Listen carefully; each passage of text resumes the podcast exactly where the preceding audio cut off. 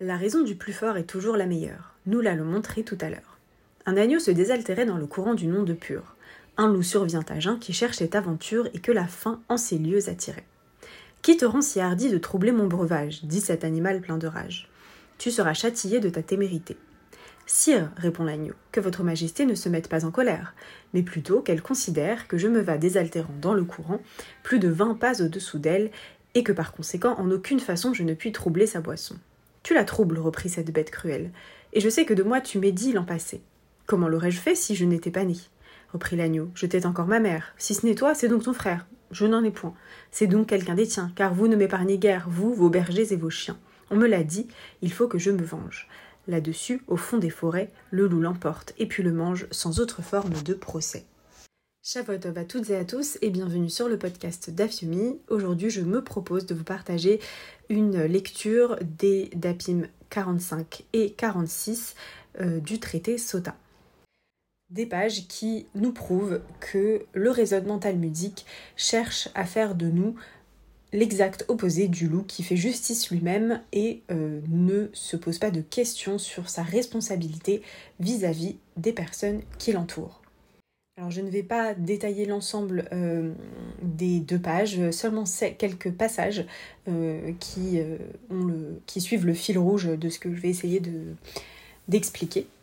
En fait, ces deux pages sont dans la droite ligne de, la partie qui commence à, la page, à la fin de la page 44, qui parle de la Egla Arufa, c'est la génisse à la nuque brisée c'est un rituel qui euh, intervient euh, dans des circonstances tragiques, c'est-à-dire les circonstances dans lesquelles on retrouve euh, un cadavre, vraisemblablement quelqu'un qui a été tué et on ne sait pas, en fait on le retrouve dans un champ, on ne sait pas qui l'a tué et on ne sait pas d'où cette personne venait.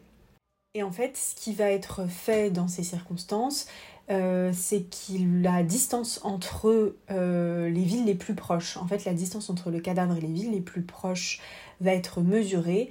Et suite à cela, euh, un, rituel qui consiste à briser la nuque d'une génisse va, être, va être réalisé, va être mis en œuvre et au-delà de la question de, euh, de la souffrance animale euh, que l'on peut se poser euh, lorsque lorsqu'on lit des passages où des animaux sont sacrifiés, je, vais je préfère m'intéresser à, à, la question de ce que ça dit de notre rapport à la responsabilité, de, de ce qu'une population peut se poser comme question lorsqu'un drame arrive près de ses terres parce a la question de savoir euh, si euh, de nos jours, euh, si dans, un proche avenir, le, les, le, bêta venait à être reconstruit.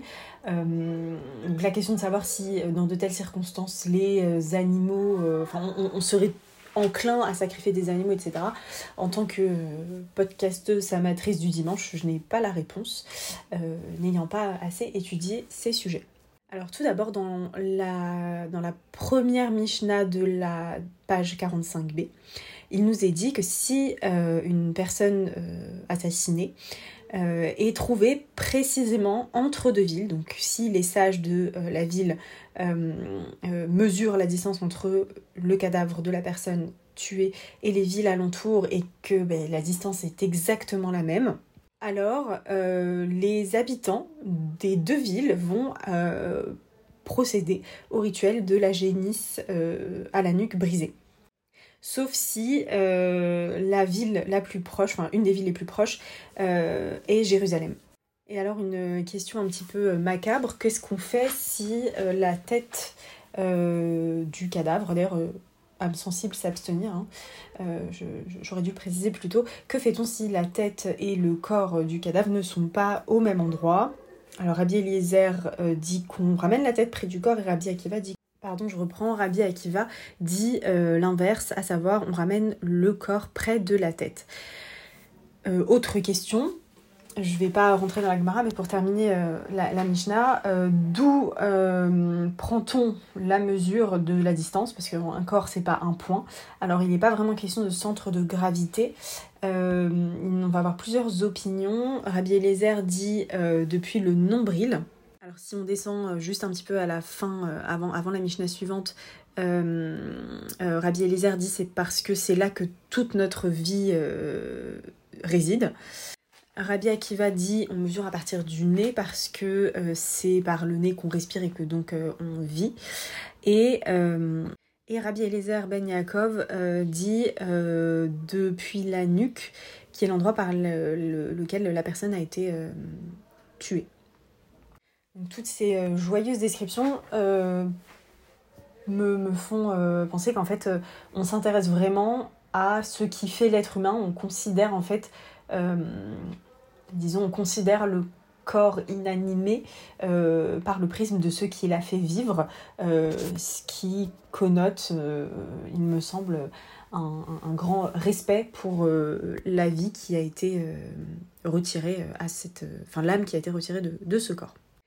Donc, premier élément euh, qui euh, fait euh, de nous l'inverse du loup. Alors, c'est pas exactement la même situation, puisque là, le loup organise son crime. On peut même mettre les deux, deux histoires en, miroir. Un organise le crime et les autres arrivent a posteriori une fois que le crime a été commis. Mais tout de même, alors que le loup ne considère pas l'agneau en face de lui et euh, lui fait un procès euh, alors qu'il ne sait même pas euh, d'où il vient, quand il est né, est-ce que potentiellement il pouvait avoir une responsabilité dans, ce dont il est accusé. Eh bien, dans cette Mishnah, on, on s'interroge avant tout sur la nature de la personne qui a été assassinée. Et donc, on n'est pas dans une posture où on considère le corps comme un morceau de viande, on est vraiment euh, dans une posture de respect par rapport euh, à la euh, personne décédée. Alors dans la Mishnah suivante, il est décrit plus précisément le, rituel de la Egla Arufa. donc en fait, une fois que les personnes venant de Jérusalem, enfin les, les, sages, les personnes, les ékénimes venant de Jérusalem ont pris les mesures, elles passent le relais aux aux personnes âgées, aux personnes responsables de la ville qui a été désignée comme étant la ville la plus proche.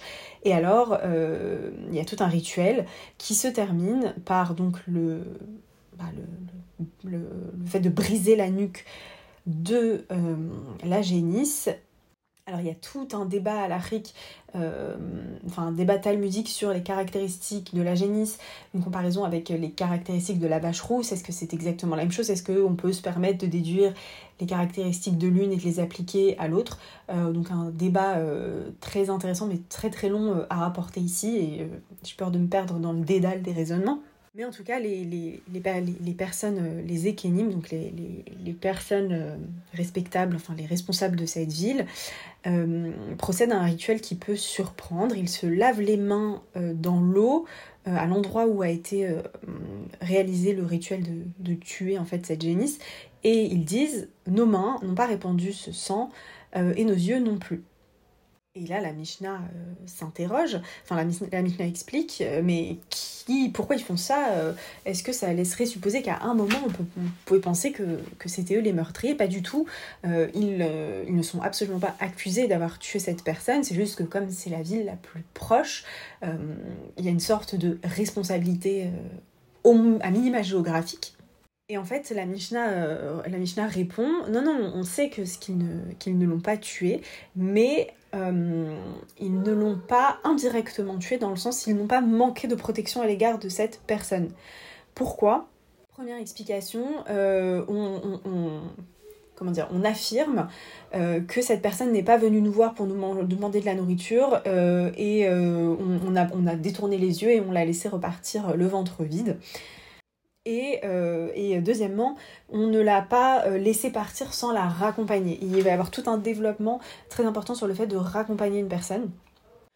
Et donc, euh, cela sous-entend, alors j'ai vu une ébauche de, raisonnement sur le site Teshuvot, qu'en fait, il y a un grand sens de la responsabilité de la part de ces personnes qui sont conscientes que non seulement prévenir le meurtre, c'est bah, mettre hors d'état de nuire les personnes qui pourraient nuire, mais c'est également protéger les victimes. Et donc il y a une responsabilité sociale forte euh, lorsqu'une personne en état de vulnérabilité, euh, quelqu'un qui passe dans la ville, qui ne sait pas comment ça fonctionne, qui peut-être ne sait pas euh, quels sont les endroits à fréquenter et les endroits à ne pas fréquenter, les endroits risqués, il y a une forte responsabilité de tout le monde de protéger ses citoyens et ses non-citoyens, en fait toutes les personnes qui traversent ce territoire. Et donc il y a un rapport à la vulnérabilité qui, une fois de plus, fait de nous euh, des non-loups. Euh, parce que alors que le loup se retrouve avec, euh, face à un agneau qui est tranquillement en train de boire, finalement le loup pourrait être, le meurtrier, mais finalement il se retrouve avec un, agneau vulnérable en train de boire et au lieu de l'accompagner, de le choyer, de l'entourer, il le, il, le, traite comme un vulgaire objet et il ne se sent pas responsable de cette personne. Alors que dans les scènes décrites dans euh, ce rituel, euh, concernant ce rituel de la Egla Rufa, de la génisse à la nuque brisée, même les personnes qui n'ont a priori rien de direct euh, à voir avec ce meurtre se posent quand même des questions. en fait, un drame est aussi ce n'est pas que ça, mais c'est aussi l'occasion de se remettre en question, euh, de se responsabiliser, de dire mince, est-ce qu'on n'a pas fait quelque chose de mal qui peut-être aurait pu euh, euh, mettre cette personne en, situation de danger? Donc finalement, alors que le rituel de la Igla Rufa peut en lui-même sembler un petit peu violent, même très violent, au-delà de ça, on, note une, réelle intention euh, de euh, se positionner, de ne pas rester les bras croisés lorsque quelque chose se passe et qu'on n'en est pas forcément responsable. On ne s'en lave pas les mains bizarrement, alors qu'il se lave les mains, euh, je l'ai aussi lu en ligne, mais j'ai trouvé ça pas mal, il se lave les mains au-dessus de la, de la génisse à la nuque brisée pour montrer qu'il ne s'en lave pas les mains. Parce que c'est pas parce qu'on ne pas parce qu'on n'a rien fait qu'on ne peut rien faire en fait. On n'est pas, on n'est pas coupable, mais on reste quand même au moins partiellement responsable et je me demande si même vis-à-vis de, la, de l'apaisement qui pourrait être apporté potentiellement dans le futur à la, famille de la victime, une fois que, le, mystère aura été levé et qu'on saura euh, quelles ont été les circonstances de ce meurtre, euh, cela pourra apporter éventuellement une consolation euh, à l'entourage de cette personne qui, a été tuée, de, savoir que cette personne, enfin, personne n'a fait comme s'il ne s'était rien passé. Donc ensuite, suite à cette Mishnah, comme je vous l'ai dit, il y a tout un développement euh, très technique euh, que je n'ai moi-même pas eu le temps de, d'étudier en détail. j'ai brièvement écouté des explications à ce sujet, mais ça prendrait beaucoup de temps de vous les rapporter. Mais un autre élément que je voudrais, que je voudrais vous rapporter est situé un peu plus loin euh, dans le DAF, cette fois-ci 46A. 46 Aleph, euh, c'est euh, en fait Rabbi Yochanan qui pose une question par rapport à une partie du rituel. Cette partie du rituel, c'est d'apporter la génisse près d'un cours d'eau. et en fait, à l'endroit où on lui brise la nuque, alors il y a un débat sur est-ce que rien ne doit avoir été planté ou rien ne sera planté ou est-ce que c'est les deux, mais en tout cas, ce doit, être un endroit où rien ne poussera à minima euh, suite à, euh, au rituel de, de l'Aigla Arufa. Et donc euh, la question est posée pourquoi on l'amène à cet endroit-là Parce que cela vient symboliser euh, que cette personne euh, ne portera plus de fruits, la personne qui a été tuée, la victime. Qu'est-ce que ça veut dire ne portera plus de fruits? Euh, En fait, elle va être symbolisée par la, la génisse, qui est très jeune, qui a moins de deux ans, il me semble, et qui donc n'a pas encore été en gestation, n'a pas donné naissance à, un, autre, à un petit on l'amène près d'un cours d'eau qui est un endroit où un endroit qui ne produit pas de fruits afin euh, de, de, réparer le meurtre euh, d'une personne qui, bah, ayant été euh, coupée et ayant vu sa vie raccourcie, ne pourra pas produire de fruits. De quels fruits est-il question? Bah, De produire des enfants, en fait, de, de Peria Orivia, de, de, se croître et se multiplier. par exemple, si c'était une personne de, en âge en âge de procréer, qui a été tuée et qui donc ne pourra pas amener d'enfants sur Terre. Et l'Agmara ne se suffit pas de cette explication, puisqu'elle nous dit bah, si c'est une personne qui est euh, trop âgée pour avoir des enfants, ou alors un eunuque, donc une personne euh, qui d'emblée ne, pourra, ne, peut pas avoir d'enfants, euh, alors à ce moment-là, bah, on n'a pas besoin de faire le rituel pour eux, et on y répond si, parce qu'en fait, les fruits, ça ne symbolise pas simplement les enfants, c'est une symbolique des mitzvot, qui sont en fait une sorte de notre production éternelle, spirituelle, et donc une personne qui d'elle-même va à l'encontre de la volonté de Dieu qui décide de le nombre de jours qu'une personne va vivre, eh ben, ce meurtrier vient et, euh, contrecarre, alors si, tant, si, si tant est qu'on puisse contrecarrer les plans de Dieu, mais euh, euh, sur le moment en tout cas lui prive de l'opportunité de faire plus de mitzvot et donc le prive de fructifier. Et donc une fois de plus, on est bien loin de euh, l'animalité euh, du loup qui tue l'agneau, qui euh, ne se préoccupe absolument pas du fait que l'agneau soit tout jeune, puisqu'il dit je tête encore ma mère, qu'il parle de, ses frères ou des siens qui en fait ne sont pas du tout existants ou alors ne sont pas du tout à même d'être potentiellement coupables de ce dont il les accuse. Non, là on se préoccupe réellement de la personne et de ce en fait, du manque à gagner pour sa vie euh, de l'avoir euh, éliminé. Et euh, je voudrais terminer par, quelques mots rapides sur l'importance de raccompagner les personnes, puisqu'en fait, lorsque les, notables de la ville désignés comme étant la plus proche du cadavre se lavent les mains au-dessus du, de l'endroit où le rituel de la génisse a été réalisé, elle, elle, précise qu'elles n'ont, comme je le disais tout à l'heure, pas, indirectement été euh, responsable du meurtre de la personne en, en ayant par exemple manqué de la raccompagner.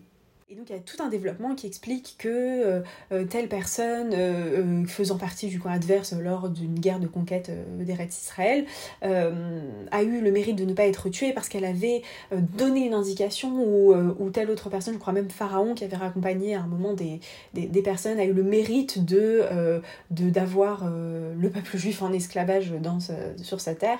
Bon ça pourrait poser d'autres questions mais on va, on va pas s'éterniser. Et alors, il y a certainement des explications beaucoup plus techniques et beaucoup plus euh, appuyées sur des sources thoraïques euh, que celles que, que j'ai, mais j'ai l'impression que le fait de raccompagner quelqu'un, ça symbolise euh, de la protéger contre la vulnérabilité et de l'accompagner finalement dans, dans, un environnement qu'elle ne connaît pas. Parce que potentiellement, une personne qui se retrouve dans un, comme je disais, dans un environnement inconnu, a besoin d'être un petit peu guidée euh, dans, euh, dans le quartier, l'endroit où elle se trouve, dans les quartiers, pour dire ne va pas là, va là. Et puis même psychologiquement, elle va se sentir un petit peu plus soutenue, un peu plus entourée par ses hôtes. Euh, et, j'imagine que même au niveau de sa de son allure, elle aura l'air moins vulnérable, ça se voit sur le visage de quelqu'un, quelqu'un qui a peur, quelqu'un qui se sent euh, menacé par son entourage. Euh, et donc c'est en fait important de considérer les personnes et de toujours faire notre maximum pour humainement les accompagner dans leurs instants de vulnérabilité. Et autant vous dire que le loup, une fois de plus, ne nous déçoit pas, mais dans le mauvais sens, puisque au lieu de raccompagner euh, l'agneau euh, chez son papa et sa maman, de, la, de, le, comment dire, de le, mettre dans un endroit où il sera en sécurité, s'en saisit et l'emmène au fond de la forêt pour le dévorer. Et euh, je terminerai avec une, citation euh, de ma prof de français euh, de l'année du bac français, donc je ne vous dirai pas il y a combien d'années c'était, mais il y a fort longtemps, lorsqu'on étudiait le loup et l'agneau en texte pour le bac français, on, avait terminé notre analyse par la phrase L'homme est un loup pour l'homme. l'analyse du texte faisait tout un parallèle entre l'injustice animale et l'injustice parfois humaine. Et en fait, j'ai quand même l'impression que c'est d'Apim, alors c'est un sujet quand même très dur, euh, mais la Gemara reste toujours euh, très pragmatique et analyse des, éléments à la qui peuvent nous déstabiliser, mais finalement montre, ça montre qu'elle veut bien faire les choses. Euh, cette, cette nous, nous, nous, enjoint à tout un tas de rituels autour de cette personne qui a été retrouvée et dont on ne sait que faire, on, ne sait pas qui l'a tué, on ne sait pas les circonstances potentiellement horribles, puisqu'on nous parle de, de corps démembrés. Enfin, on va, on va, pas s'apesantir là-dessus, mais en fait, la, cette Mara vient nous dire justement ne soyez pas un loup pour l'homme, même dans les circonstances où vous pourriez vous en laver les mains, où vous pourriez euh, ne pas, absolument pas vous sentir responsable et vous détourner, restez humain. En fait, c'est le moment par excellence où euh, il faut faire preuve d'humanité et montrer une solidarité envers les personnes qui sont vulnérables et même celles qui ont été euh, victimes à cause de cette potentielle vulnérabilité. J'espère que cette étude vous a plu et je vous dis à très bientôt.